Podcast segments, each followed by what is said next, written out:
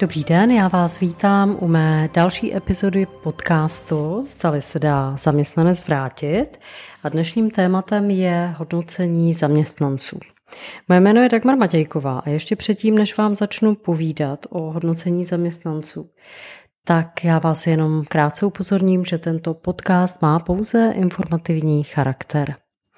Hodnocení zaměstnanců bývá téma, které mm, samozřejmě řeší už takové dospělejší firmy. Většinou se to neřeší ve startupech, ale řeší se to ve firmách, kde už máme více zaměstnanců a my chceme takzvaně oddělit zrno od plev. To znamená podporovat ty, kteří pracují dobře, no a snažit se buď to pomoct těm lidem, kteří nepracují až tak optimálně, ideálně, anebo prostě mm, pokud poznáme, že ty eh, naši zaměstnanci skutečně nepracují tak, jak my bychom si představovali, většinou jim dáváme ještě nějaké šance, aby to mohli napravit, ale pokud ani to nepomůže, tak eh, hm, bohužel nezbyde nic jiného, než se s takovými zaměstnanci rozloučit.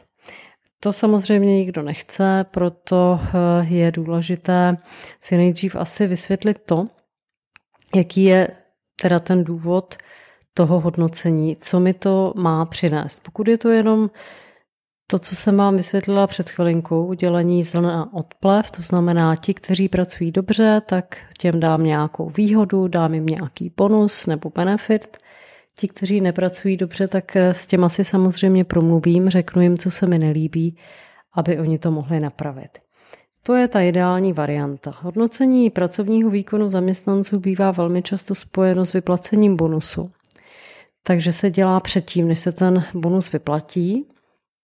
A samozřejmě tam je velmi důležité to A, kdy začínáme někoho hodnotit, abychom si řekli to, co budeme konkrétně hodnotit a jak to bude také vyhodnoceno.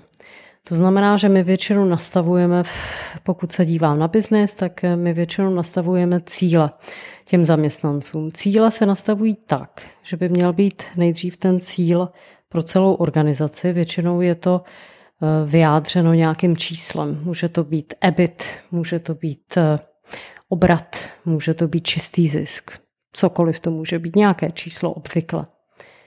Pokud tady tohle to mám nastaveno, tak potom rozděluju ty cíle tak, abych já se k tomu svému vysněnému cíli, té e-bytě, nebo ať už je to cokoliv, dostal. To znamená, říká se tomu kaskáda, kaskáduju ty cíle potom dál do té organizace. Když si to představíme, tak jedete po organizační struktuře a samozřejmě nastavujete ten cíl od té hlavy a dostáváte se až na ty nižší a nižší místa v organizační struktuře. Proč se to tak dělá? Protože samozřejmě vy to můžete udělat i naopak. Ono se tomu říká top to bottom nebo bottom to, to top. Jakože jedete buď to z hora dolů, anebo ze spoda nahoru. Protože vy, když to začnete nastavovat ze spoda, tak eh, no, můžete to udělat, pokud to chcete udělat, ale potom mm, si budete nastavovat ten cíl podle toho, co jste si jako mysleli, že by to mohlo být. A úplně si nejsem jistá, že se dostanete k tomu, co to bude ta realita. Ale to je jedna věc. To je samozřejmě na společnosti, jak si to nastaví. Co je důležité u nastavení těch jednotlivých cílů pro zaměstnance, tak aby byly nastaveny takzvaně metodou SMART, to znamená, že budou měřitelné, budou dosažitelné, budou časově ohraničené a podobně. To je jedna věc.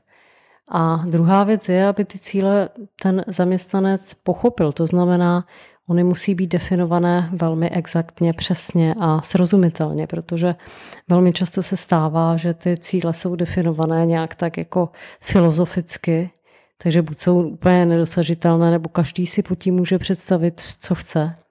A potom se něco takového velmi těžce měří. Důležitá samozřejmě je škála. Firmy používají různé škály, buď to jsou to škály číselné, to znamená třeba 1 až 6. Většinou se tam nedává ta střední hodnota, protože by lidi tendovali k tomu, že tu střední hodnotu budou dávat. Nebo to můžou být barvy. S tím já mám asi nejlepší zkušenost, protože je to internacionální, globální, nikomu to nemusíte vysvětlovat. Všichni chápou semafor. Zelená, dobrý, červená, něco je špatně. Takže to je důležité si samozřejmě dát také tu definici, co to znamená, když jsem jednička, nebo jsem šestka, nebo jsem prostě červený, nebo jsem oranžový. Má to samozřejmě souvislost dál, ať už jsem zmínila ten vyplacený bonus, ale většinou to hodnocení slouží také k tomu, že vy na základě hodnocení zaměstnanců děláte talentový půl, snažíte se o eh, nástupnictví, v angličtině se tomu říká succession planning a to všechno vychází z toho hodnocení. Eh, mělo by to být co možná nejjednodušší, to už jsem říkala, protože čím víc to budete komplikovat, tím méně vaši zaměstnanci budou ochotní si nechat hodnotit. Hlavně mm, musí být management, leadership, všichni mm, zaměstnanci, kteří jsou v nějakých vedoucích pozicích a mají lidi proškoleni, co to je, proč to děláme a jaké z toho budou nějaké výstupy nebo výsledky. Takže to bylo něco o hodnocení zaměstnanců. Více informací o mě na stránkách hrinterim.cz.